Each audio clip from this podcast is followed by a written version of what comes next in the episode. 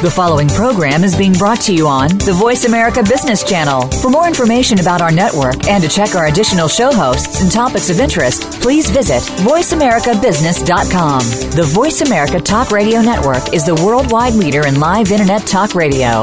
Visit VoiceAmerica.com. The views and ideas expressed on the following program are strictly those of the host or guests and do not necessarily reflect the views and ideas held by the Voice America Talk Radio Network, its staff, and management. Welcome to Financial Excellence with Game Changers, presented by SAP. The best run businesses run SAP. Host and moderator Bonnie D. Graham talks with the experts about how game changing technologies can help you achieve financial excellence for your company. Now, here's Bonnie D. Graham. Welcome, welcome, and welcome. If you want to run with the game changers, you're in the right place. Today's buzz tech innovations and finance. What you say? Listen up. A lot to learn today. I'm guessing you likely have at least one personal mobile device for real-time access to what? You want relevant data. You want breaking news. You want stock performance. You want hyper-local traffic and weather. Of course you do. But here's the big question. Can your company's finance function also leverage innovative technologies like these to become more effective and strategic to the business? Good news. The answer is yes. You could look to things like in-memory technology for up-to-the-minute financial and operational data. You could look to the cloud for quick implementations, and you could look to analytics and mobility innovations for combined company and market information. And there's a lot more. I have a great panel of three experts today who are going to do a deep dive into this topic, which is tech innovations in finance driving business results.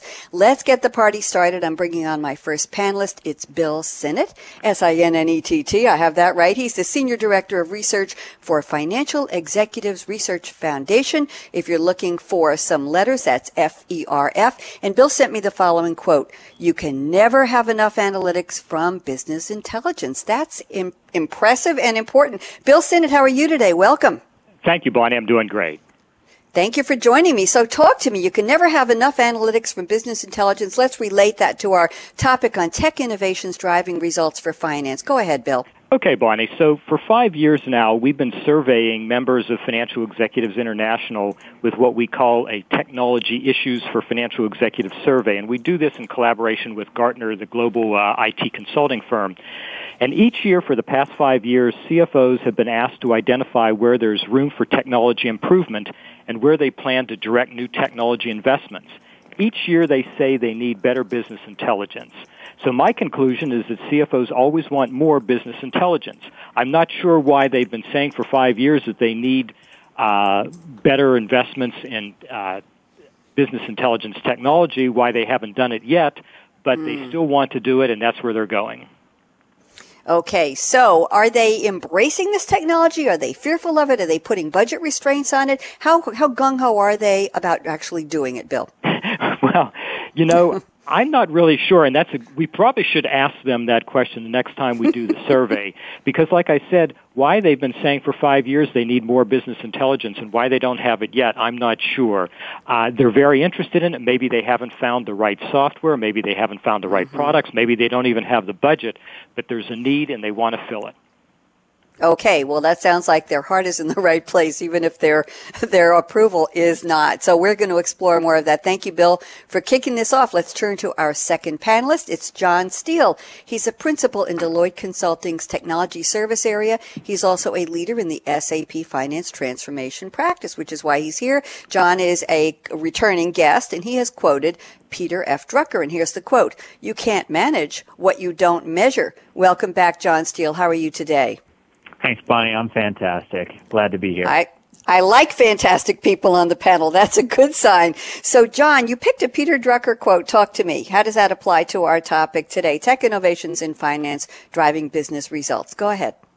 Yeah, absolutely. And, and I'm really happy to be following Bill because I think Bill set me up pretty well with some of the discussions he had around the research for the past several years it's important, you know, today with all the data and information that you have out there, and I think we'll talk about it uh, today in particular with the emerging technology and the access to more information, is that you need to be very precise about what you actually measure and how you get to results. I might hypothesize that some of the struggles that Bill talked about are being caused by uh, companies' failures to really examine what are the key drivers of their business, you know, in the face of all this data and information.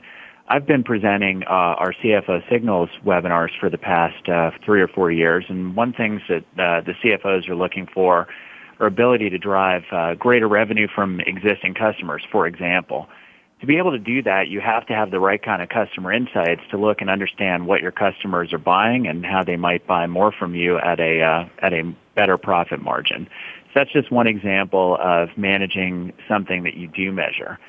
And one of the other things we've been seeing with the proliferation of data is that there's hidden information that takes the right kind of person to do the analytics. So uh, mm-hmm. it's not just an investment in software that you need to make to be able to do these kind of measurements. You need to recruit people into your organization to be able to interpret and drive finance to that function of co-pilot, which I believe we'll get to talk about later today. We will. John, are you talking about a classification in HR we've talked about on many of our radio shows, which I believe is called data scientist? Is that who the company should be looking for to do something important with that data? I think it's important that companies have at least a small cadre of data scientists, but then mm-hmm. on top of that, I think you need analysts that are more close to the individual business lines.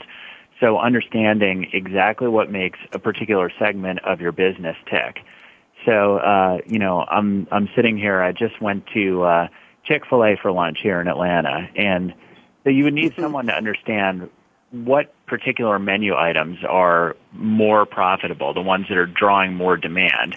And a data scientist can set up the infrastructure for you, but you need a business analyst and someone who effectively can be a co-pilot for the business to interpret that information. Very interesting. I'm going to ask you one question before we bring on our third panelist. Mobility. I mentioned that in my opening. Uh, breaking news, stock performance, hyper local, any kind of conditions. Is this important to finance executives today as well? Absolutely. Mobility is critically important to finance executives mm-hmm. in several ways. Uh, finance is typically responsible for a large part of the order to cash process, and mobility can play a large role in making that process more effective, more efficient, and more information rich. Another area where finance has a large concern is typically in the forecasting and planning process, and mobility is one of the absolute best tools to get your forecasting and planning into the hands of the people who actually know what to put into the plan. Good to know. Thank you very much for expanding on that. And let's bring on our third and final panelist. Last but of course not least, Birgit Starmans, a colleague of mine at SAP. She's a senior director in marketing at SAP for finance solutions. And she quoted Albert Einstein. And I have a side note before we hear from Birgit. Albert Einstein, I will say, hands down, is the most quoted famous person living or no longer living on all of our SAP Game Changers radio shows. I don't know why, but he is making a comeback in popularity. Amazing. Here's a quote Birgit sent. the true sign of it, no, no, no pressure, dear. The true sign of intelligence is not knowledge, but imagination. I think that's a first for that one. Birgit Starmans, how are you? And welcome to the show. I'm doing great. Thanks, Bonnie. Thanks for joining me. So talk to me. Why is Albert Einstein one of your favorites, inspiring or otherwise? And how does this relate to our topic today? Go ahead, Birgit. Well, there's a little bit of background. Actually, I'm originally from Germany and Albert Einstein is from my hometown. So maybe I have mm. a certain affinity in quoting him. But I'm really fascinated by this quote. And this goes back to some of my experiences back in my consulting days. When you're working with finance and they're starting to redraw their processes, very often you start with the whiteboard and you get exactly what they're doing today. So there's nothing really different. So you really have to get out there and start thinking about what the possibilities are, not not because you're limited by today's systems, but by what you can do tomorrow. And yeah, we've gone through many of those whiteboarding exercises where, oh, we need this report. And then I would have these discussions. Well, what decision are you making based on that report and those results? And a lot of time the answer is, well, we've always had that report, but no, we're actually not really using it. So a lot of times it's that imagination of what, what is possible. Um, you mentioned mobility also. We probably never thought years ago when I got my first mobile phone, it didn't even fit into my purse. It was a brick. And all of a sudden now we're using mobility in our personal lives as well as for finance. So it's something that we probably couldn't imagine earlier. I do think it's interesting with mobility that, that the trend used to be going to smaller devices and now we're finding they're, they're getting larger again. Very good points. I wonder how Einstein would feel about that. Birgit, I'm, I'm still amazed at this quote because I never think of imagination, which to me, pardon me, equals creativity related to finance. I don't know. Maybe I just have had the wrong impression. So is this something that's in the DNA of the new finance function professionals, Birgit? What are you observing? Uh, I would say definitely because we're also finding that a lot of the finance professionals that we work with now, they actually grew up with all this technology. So they're not as resistant as maybe uh, an older generation of finance, but a lot of these, these finance analysts as well as finance executives, they grew up with that technology. It was a very interesting experience the other day. I ran across someone who couldn't read cursive writing. They were so used to just printing and, and just typing. So I would say a lot of the finance teams and executives are so used to the technology and they've got more of a trust in it. And being able to do things in real time, being able to find information immediately. Um, I had a conversation with an analyst and he called it the end of I'll get back to you because traditionally we would see, sit around a board table, somebody would ask finance a question, and then they would have to go work with IT and run a lot of reports. Now, especially with mobile devices like tablets, they can immediately get that information, so they don't have that delay, and they can make decisions much faster. Great point. The end of I'll get back to you and people who cannot read cursive writing. I was, uh, one I understood, the other one I'm, I'm completely shocked by. I grew up where, and maybe some of you on the panel did, I'm not sure of your ages, but where we labored over our cursive writing. It would have the right slant and all the letters. John, do you remember those days? And Bill, do you remember those days in school where you had to practice your cursive with the teacher watching? Yes?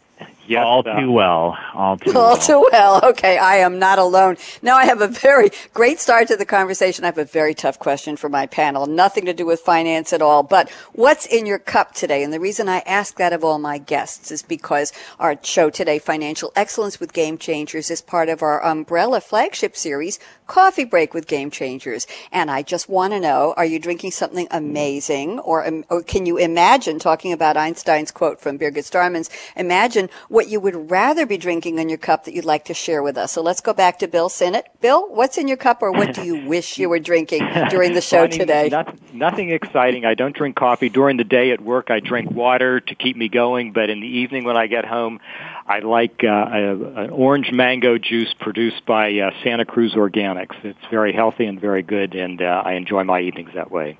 I love it. Now tell me, orange mango, is that the color or are there oranges blended with the mango? I'm curious. That's, that's the, uh, the color and uh, that's what's the contents. And it's, it's, it's really, ex- it's an exciting flavor. Better than just mango, it, better than just orange.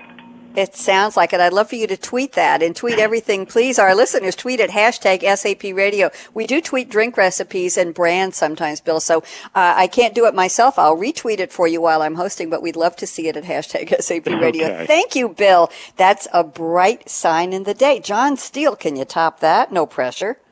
Sure, uh, I think so. I'm here uh, speaking with you from beautiful Atlanta, Georgia, and I'm indulging mm. in two Atlanta traditions at the exact same time. I have a large Diet Coke from Chick Fil A.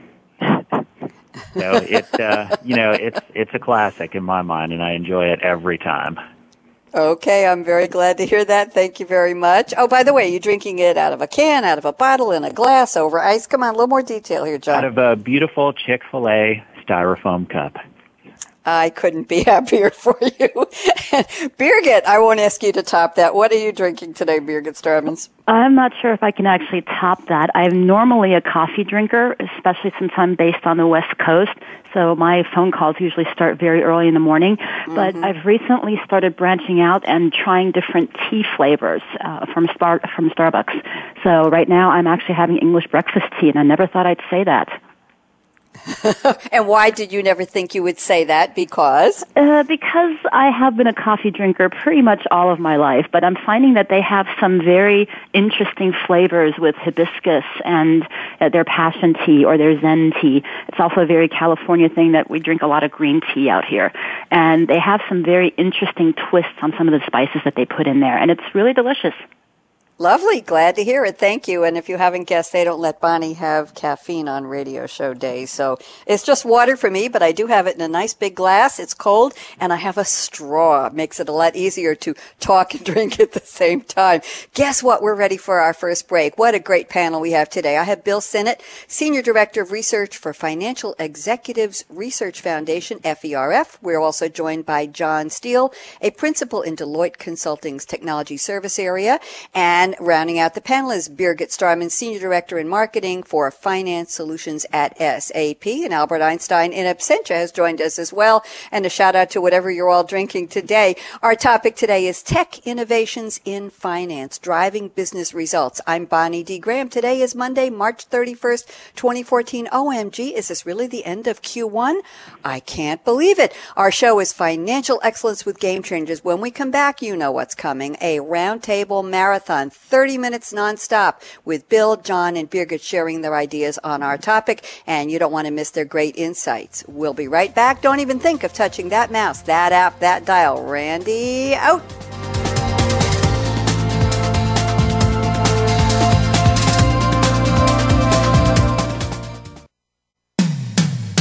When it comes to business, you'll find the experts here. Voice America Business Network. Unleash the leadership potential of your finance talent now. Your business needs more than just compliant reports. Today's leading finance departments are asked to support business decision making to help companies to succeed. With SAP's Risk and Finance Solutions, you can provide the advisory that decision makers are looking for. No matter what data source, no matter where you are, you can find the information you need to add value. Give your finance talent the right tools to be up to the challenge. www.sap.com. Come. The time for enterprise mobility is now, according to IDC. By 2013, over 1.19 billion workers worldwide will be using mobile technology, comprising 34.9% of the workforce. The impact of mobility on business is clear. Increasing numbers of business users are expected to handle critical tasks and decision making in real time, no matter where they are. SAP and Sybase, an SAP company, offer mobile applications and underlying infrastructure with integration to SAP systems for secure access to business processes anytime, anywhere, and on any device. www.sap.com. From the boardroom to you, Voice America Business Network.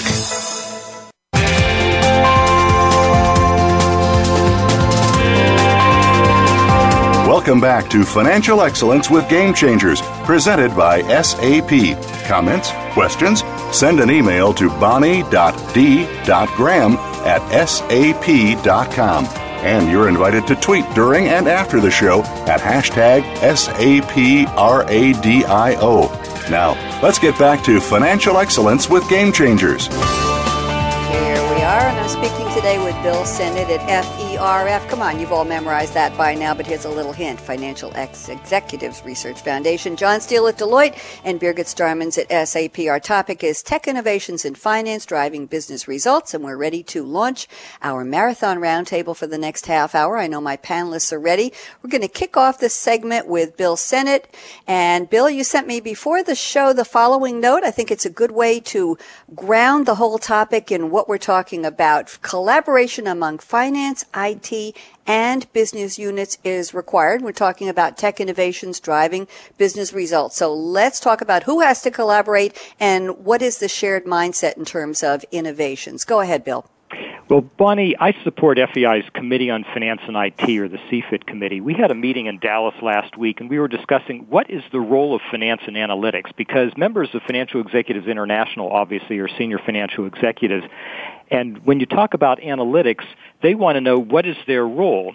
We kind of came to the conclusion that finance needs to be involved, but finance cannot do it alone. IT, or as uh, John was talking about, uh, the data data scientists IT mm-hmm. needs to acquire the software and help develop the analytical models, but the business units need to describe and explain the business inputs and processes that they need to optimize. And this is exactly along the lines of what John was talking about as an example at Chick-fil-A and uh, product planning and sales and so on, that it's really a collaborative effort. And this is a little difficult, difficult for some of our members because maybe traditionally finance thinks that they need to be by themselves uh, running the numbers and so on, but they need to collaborate with both IT and business units when you're talking about analytics.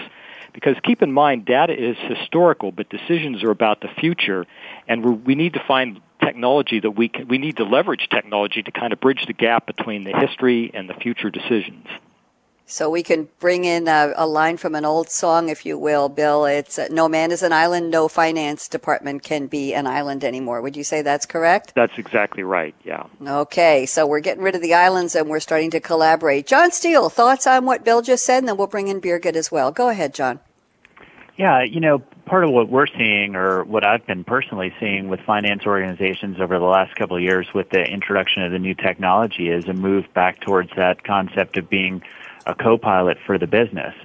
And typically, you know, historically, finance folks have a good handle on numbers and are usually analytical. That's why they went into finance in the first place. But there's a special breed of finance person that can grab onto the numbers, but also look to the business insight and start understanding some of the trends that are coming out in a particular area. Like we said, maybe it's on the sales side or maybe it's on the supply chain side but but being able to dig in and look at those results and bring out unlock some of the business value that specific actions you could take in a certain marketplace or negotiations you could undertake with a certain supplier to reduce uh, working capital costs. We're seeing that trend uh, start to emerge with our clients of, of that that finance co-pilot. Uh, there there have been discussions probably ever since I got into finance 20 years ago. There were conversations about finance as a business partner, finance as a co-pilot, and that conversation is front and center again, uh, you know, for the last six or eight months.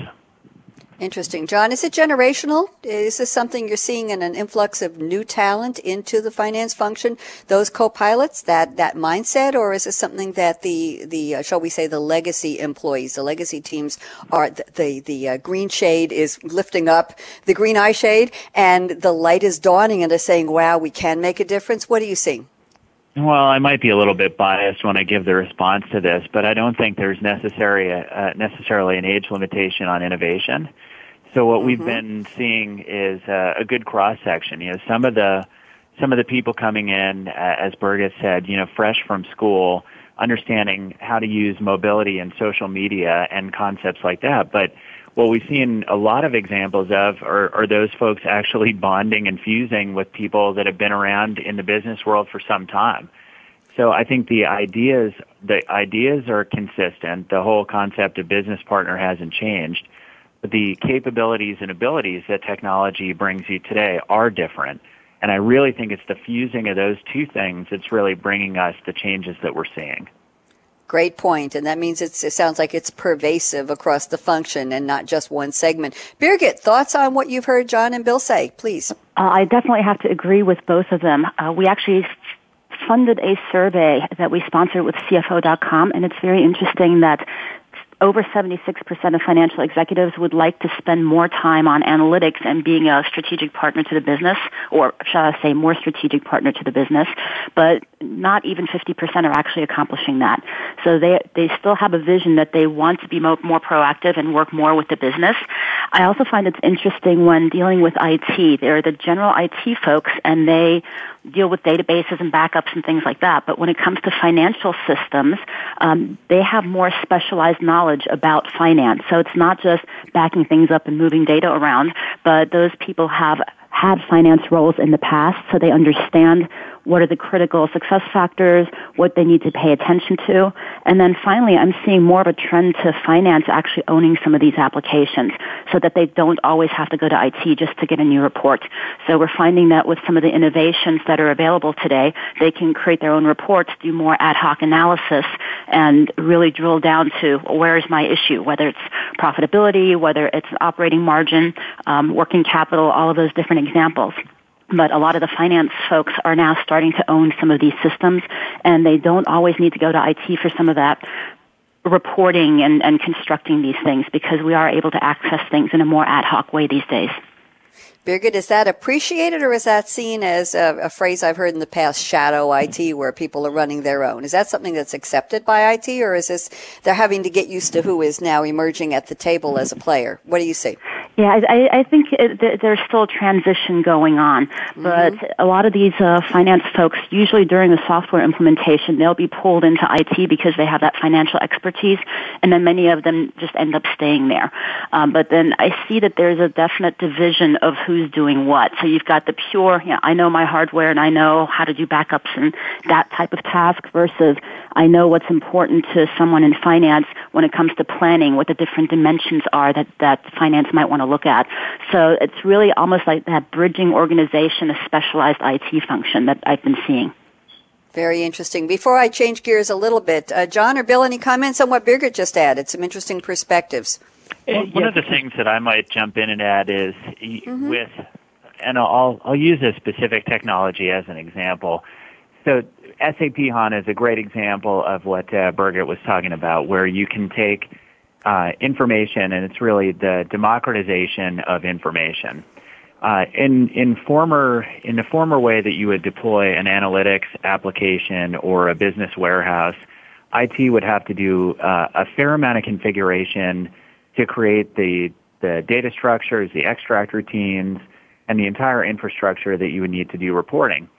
HANA is a completely different form of database and basically flattens out the information so you no longer need to create all those different tables that you did before and the complicated extract routines.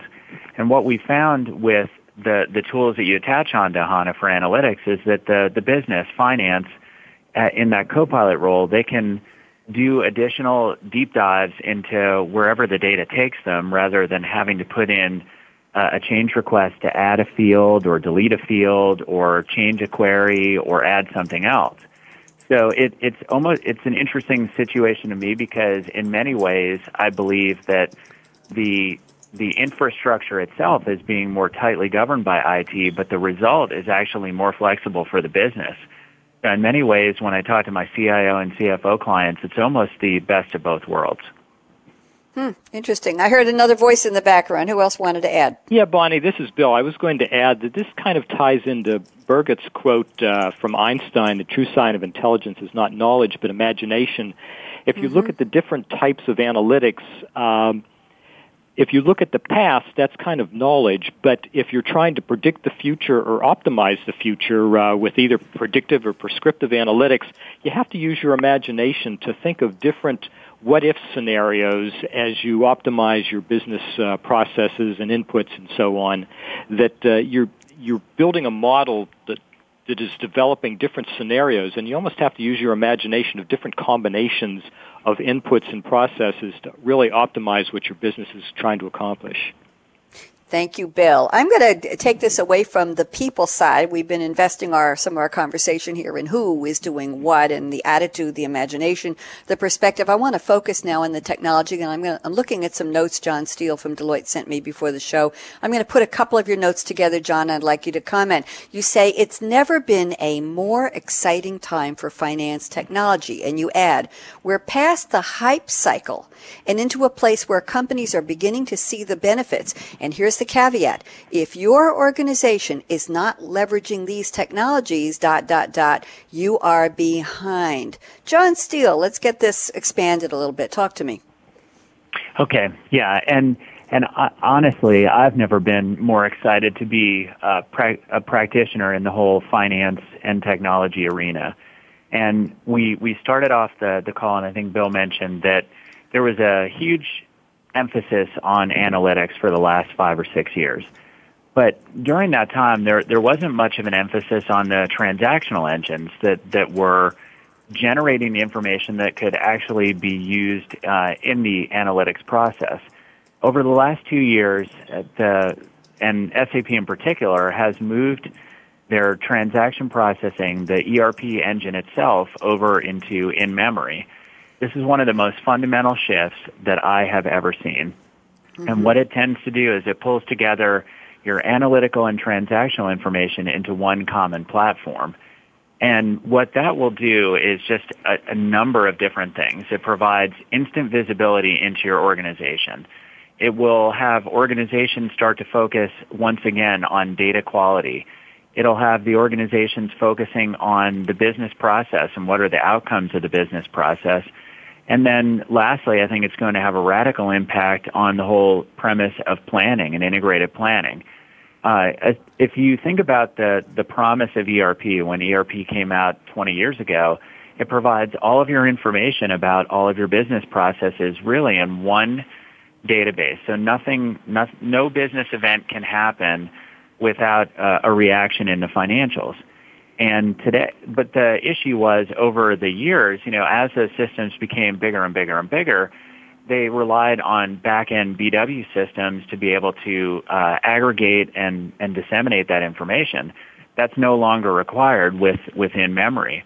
And in memory also gives you some opportunities to provide speed to value. I've done several projects using in-memory technology where you're literally up and running in a few days.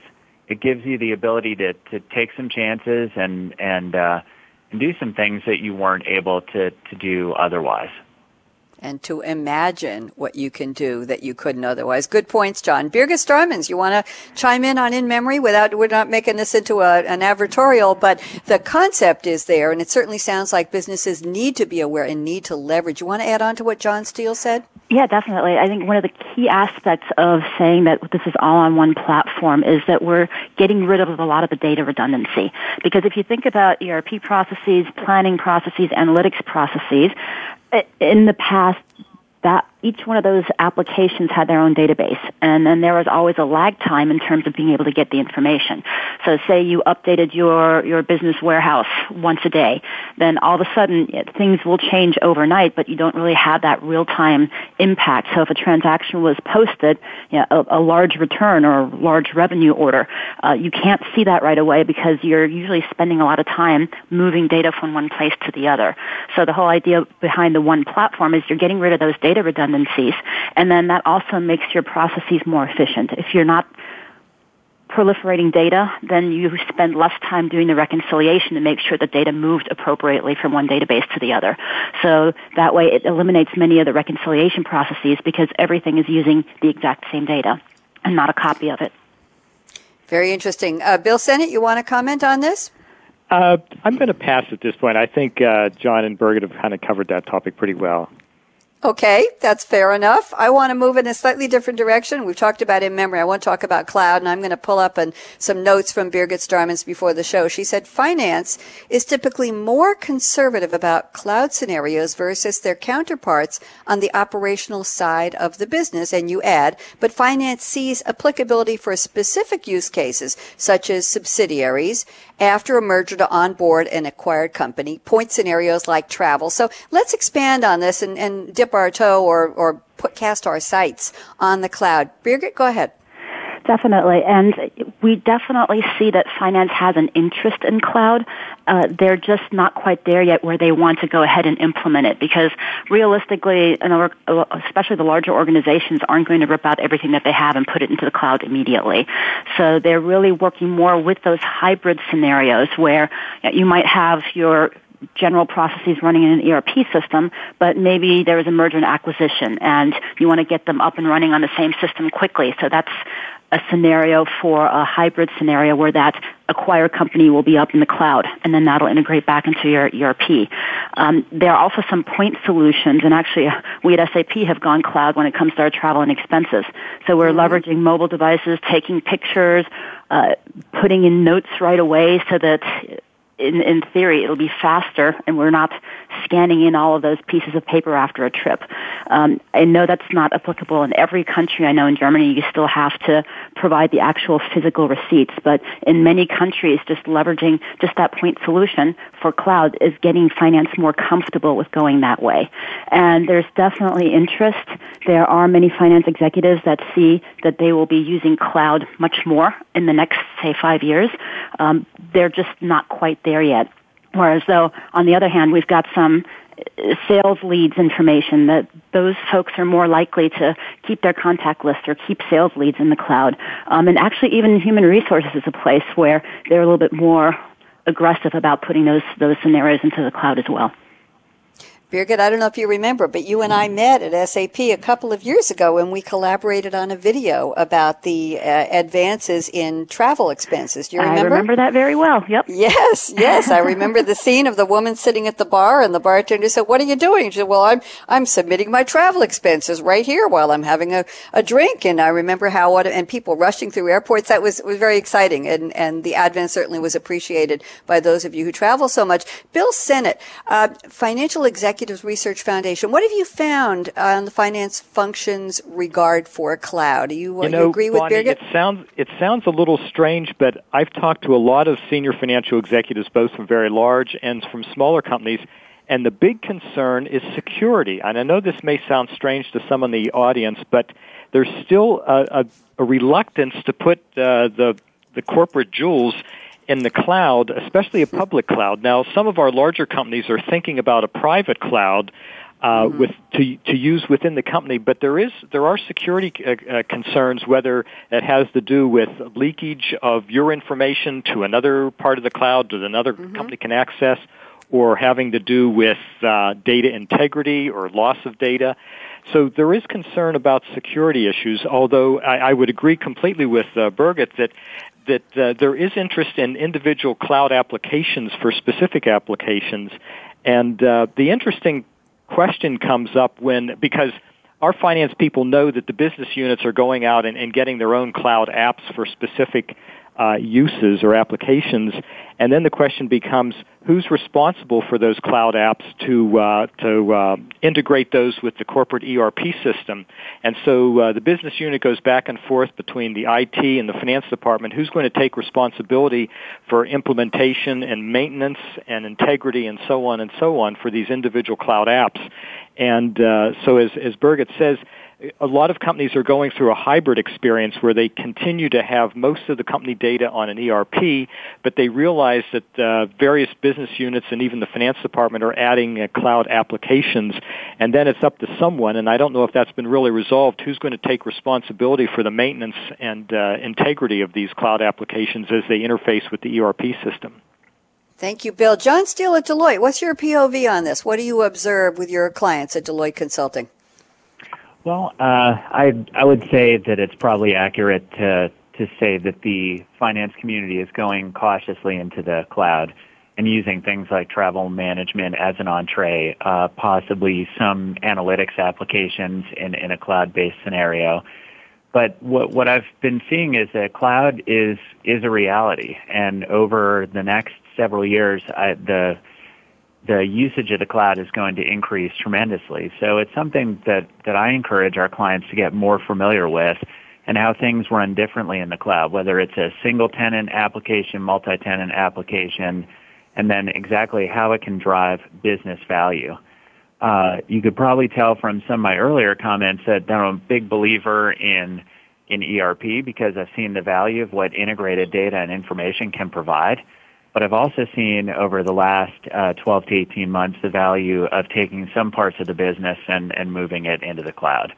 So definitely something to watch, especially as the offerings become more mature on how that, you know, how information is uh, handled, how we match and, and meet those data security requirements that Bill was talking about.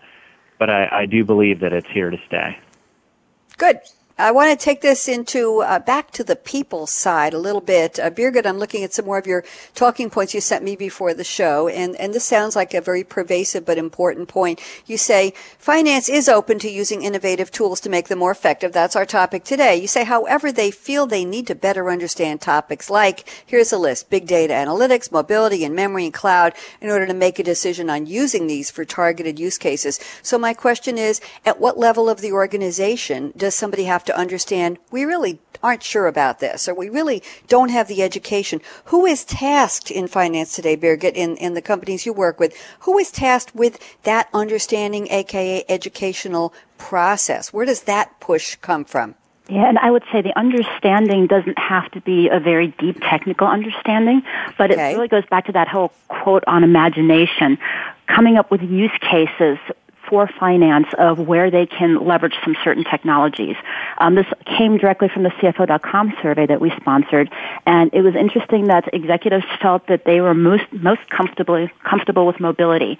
And Bonnie, you mentioned at the beginning of the show, just about everybody has a smartphone or some kind of a smart device mm-hmm. or tablet. I have multiples, and they're most comfortable with that and then they can think about different use cases of how they might be able to use that data. Being able to use a tablet, for example, to get some analytics and being able to act and collaborate on those analytics. When they hear big data, that's sometimes a very technical term. So mm-hmm. it's really going back to translating for finance of what are the opportunities and what are the use cases where they can leverage that.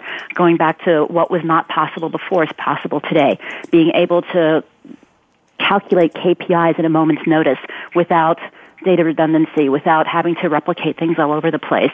And I think once they get more familiar with what they can do better than they were able to do in the past, I think at that point they're going to start embracing these things much more. Birgit, is this embracing coming from the seat in the C-suite of the CFO? Is it coming from deeper into the organization? We talked about generational people coming in, the ones who cut their teeth on mobility. We've already talked about that. Where is this drive coming from? The ones who not only want to understand, but say, yeah, this needs to be an organizational wide push to gain this understanding and the comfort level and the excitement and feel good about the imagination we talked about from Einstein. Birgit, where is this coming from? Or where does it need to come from? I think it does need to come from the top. And I had a very interesting meeting a few weeks back in Walldorf with uh, Rowan Bergmann, who's our uh, CFO in Germany. And he drew us a little pyramid, and it was very interesting to hear his perspective that you know, finance is always going to need to worry about compliance and risk. They're always going to need to keep the lights on with the transactional piece. But then he really sees an opportunity in becoming a business partner by leveraging this technology so that he can make recommendations. Bill mentioned earlier about the creativity of coming up with what if models.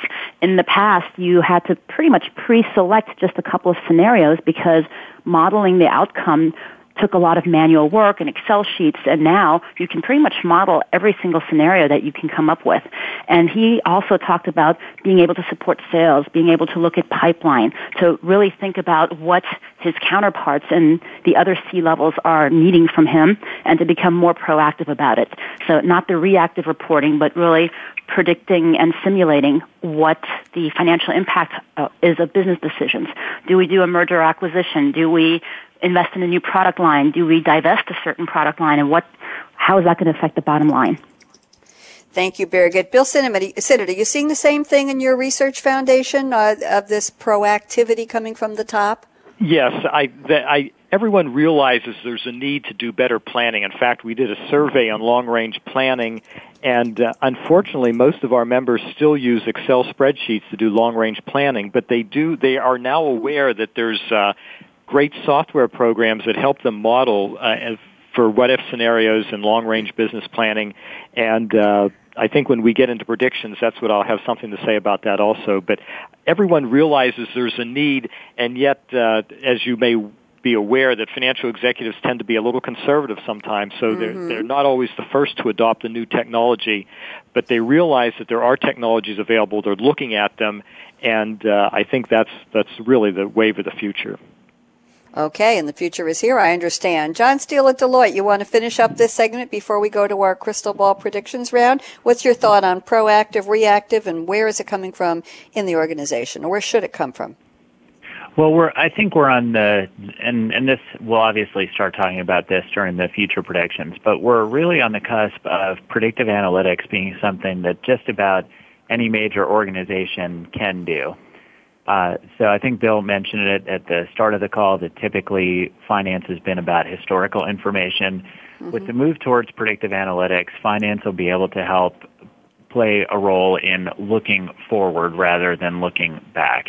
And to me, that'll be a major change driver for finance and a major implication on how the finance organization really needs to view itself in the future. John, how does this relate to startup companies? I'll go around the table quickly before we, we do have plenty of time for our last segment. So we talk about big companies. We talk about what I like to call the behemoth enterprises. But what about the lower end of the SME spectrum, the small to small mid-size enterprise? What about the startups, just a couple of years old? How will this all impact the point of view and the forward motion of their finance organizations? John, just a couple seconds on this and then we'll have Birgit and Bill chime in. Go ahead. Sure. I think there's actually, you know, for the smaller organizations typically are more nimble to start with. So mm-hmm. this, the, the emerging technologies will allow them to, to stay sharp and stay nimble. I, I truly think the bigger impacts are going to come into the larger organizations where they haven't typically been in full contact or, or full, fully able to absorb all of the information that they have at their fingertips. And then there will also, I think, be an impact in the mid-range organizations because the capabilities that used to be uh, only affordable for the larger companies are now starting to get to the point where they're affordable for the mid-tier companies. So I'd watch out. I mean, some of the giants may be able to get just a little bit more nimble. Oh, good to know. And um, Bill Sinnett, what do you see? I, I agree with John. Uh, one of our members works for a mid-sized uh, real estate development company, he uses nine different cloud solutions. His whole finance function is based on cloud. Uh, he doesn't have the big legacy systems that many larger, uh, well-established companies have, and he's actually in the process of replacing one cloud solution with another cloud solution. So he's nimble enough to move back and forth among cloud solutions. Uh, he's really reduced headcount within the finance function over the past several years, and uh, I, I see him as, as a really a thought leader uh, of kind of a wave of the future CFO that uh, makes good use of a number of different cloud solutions and knows how to evaluate different cloud solutions so that he can replace one solution with another. Exciting. And Birgit Starmans, you want to finish us up? Definitely, and I would agree with both John and Bill. Um, I do see sitting here in Silicon Valley is there are a lot of startups here and a lot of small businesses really on the lower end of SME and they are definitely open to putting things in the cloud. A lot of times they're still using Microsoft Office applications to manage their business.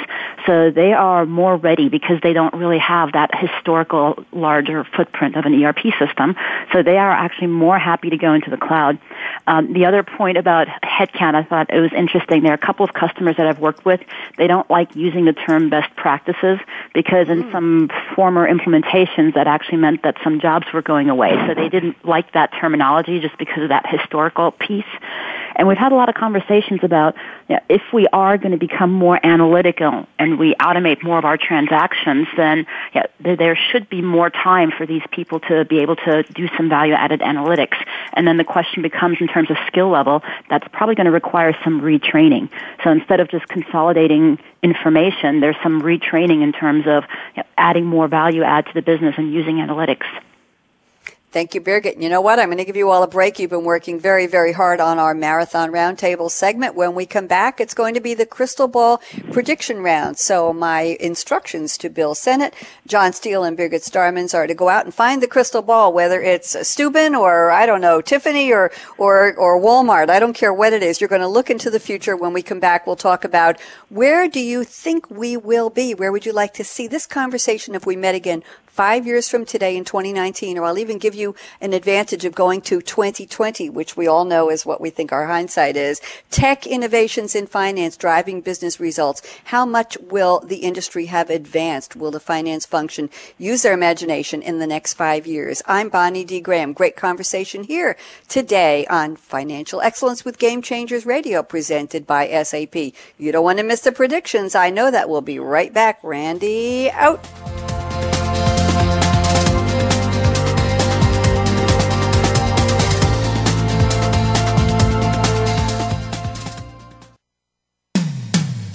When it comes to business, you'll find the experts here. Voice America Business Network. Unleash the leadership potential of your finance talent now Your business needs more than just compliant reports. Today's leading finance departments are asked to support business decision making to help companies to succeed. With SAP's risk and finance solutions, you can provide the advisory that decision makers are looking for. No matter what data source, no matter where you are, you can find the information you need to add value. Give your finance talent the right tools to be up to the challenge. www.sap.com com.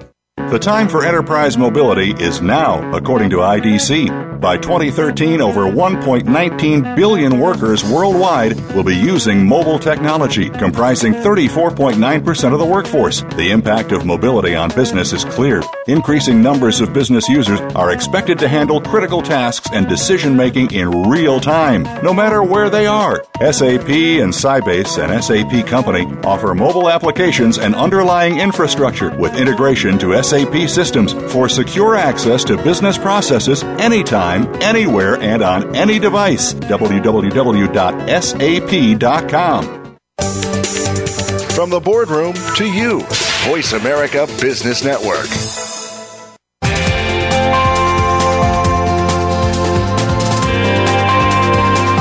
Welcome back to Financial Excellence with Game Changers, presented by SAP. Comments? Questions? Send an email to bonnie.d.graham at sap.com. And you're invited to tweet during and after the show at hashtag SAPRADIO. Now, let's get back to financial excellence with Game Changers are, and the future is now, according to one of my panelists, in terms of tech innovations in finance. We are in our crystal ball predictions round. Let's kick it off with Bill Sinnett at FERF. If you haven't been paying attention, that's Financial Executives Research Foundation. I said it. Bill, let me give you 90 seconds. Why don't you predict ahead? If we had this conversation five years or six from today, what do you think would change? Go ahead. Bonnie, I think the finance function will make active use of the software that's already available now, but five years from now they'll be making active use of both structured data, which is inside their ERP systems and their own cloud, and unstructured data. It's all that data out there in Facebook and Twitter to optimize business processes. the software will allow them to do what if modeling scenarios and they can plan for do long range planning and short range planning and it can be real time planning based on changes in, in inputs. Uh, it's all going to be real time and uh, they find a way to really optimize their business deciding on which products to make and sell and where to sell them and at what price. So it'll be an exciting time very exciting. And Bill, one quick question for you. Who will be sitting in the hot seat in the C suite with the CFO label on the back of their chair? it's, it's a person with, uh, with both business unit and IT experience as well as finance. It's, it's going to take a, a really broad background to be that CFO that knows how to collaborate with all the areas of the business.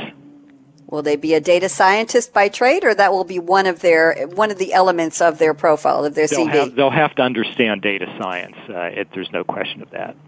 Thank you very much, John Steele at Deloitte. What do you see in the crystal ball, John? Go ahead. I'll give you. Mm, I'll give you a minute and a half. Go ahead. Okay, I, Bonnie, I would see two really mega trends uh, taking taking hold. That would be in addition to what Bill is saying. I think the the focus on information will cause a, a rebirth of a kind in ERP. People are going to understand that the ERP is the transactional engine that drives the company, and to have be able to marry it up to social media or outside information, that that system needs to be producing the kind of information that uh, that will drive value. So there'll be a focus on on ERP. The the second thing is I think there'll be a continuing focus on what we're calling studies, not systems, where these large uh, in-memory databases allow you to to basically take information from your business and perform a, a study on it. Say optimizing uh, your global shipping network or analyzing uh, predictively your your maintenance uh, that you need, preventive maintenance on certain things. Uh, and then once the study is over, you basically delete the data. That's one of the, the big advantages of using something in memory.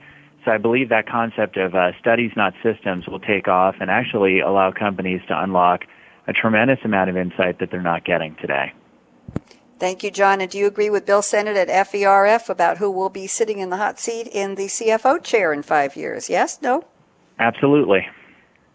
Okay, I take that as a yes. Go ahead. Talk to me quickly.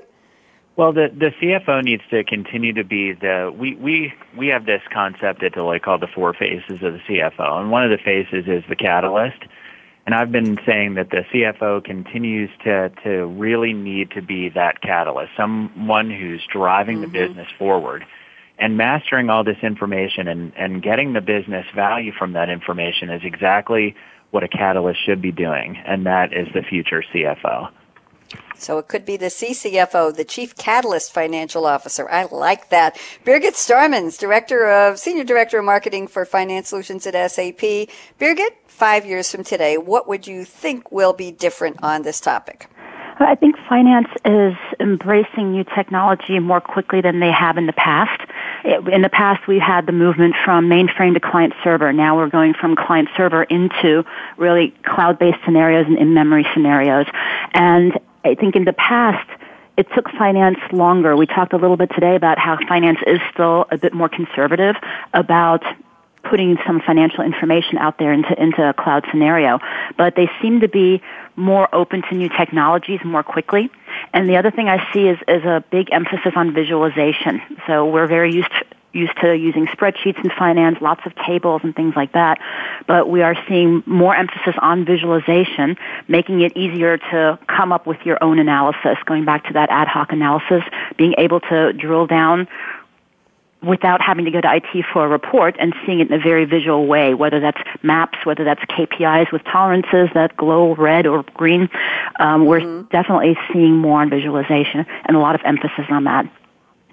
And I think imagination probably goes with visualization too. Thank you, Birgit. Quickly, I give you 10 seconds. You agree or disagree on who will be in the CFO seat five years, yes? I completely agree with, with Bill and John on that. I think that's a great way to, to think about the role of the CFO. And they are really getting more of a seat at the table than they have in the past, and I, I see that continuing. Good to know. Maybe we should plan ahead for our show in five years. I want to thank my panelists, but first I have my own predictions and I wrote them down. They're easy. Tomorrow, it's Tuesday. You know what that means. HR trends with game changers. Tuesdays, 9 a.m. Pacific. Wednesday, it's time for coffee break with game changers, 8 a.m. Pacific. Thursday is a doubleheader. Future of business with game changers. 7 a.m. Pacific. We're getting earlier, kids. And Thursday afternoon, we close the day at 1 p.m. Pacific with Startup Focus with Game Changers. And Monday, we'll be right back here with 10 a.m. Pacific, Financial Excellence with Game Changers. Thank you to Bill Sinnett at Financial Executives Research Foundation. I still rather say that than, than the letters, Bill. John Steele at Deloitte. It's a pleasure. Give my regards to Natalie. I reached out to her today and Birgit Starmans at SAP. And a shout out to Birgit for bringing us the topic, to your colleagues Aaron Hughes and Chris Grundy at SAP SAP, to Natalie at Deloitte, as I said, and to Randy and the Business Channel team for getting us on the air. I'm Bonnie D. Graham. Here's your call to action. You know what's coming. Fasten your seatbelt. What are you waiting for? Go out and be a game changer today. That's all from this live edition, March 31st. Happy end of the quarter. Signing off for another edition of Financial Excellence with Game Changers Radio presented by SAP. Talk to you tomorrow in HR Trends. Bye bye.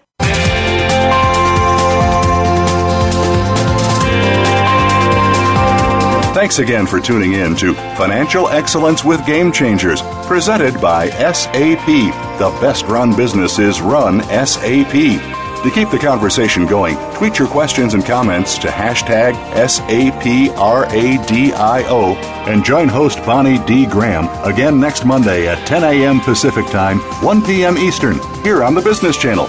Wishing you a game changing week.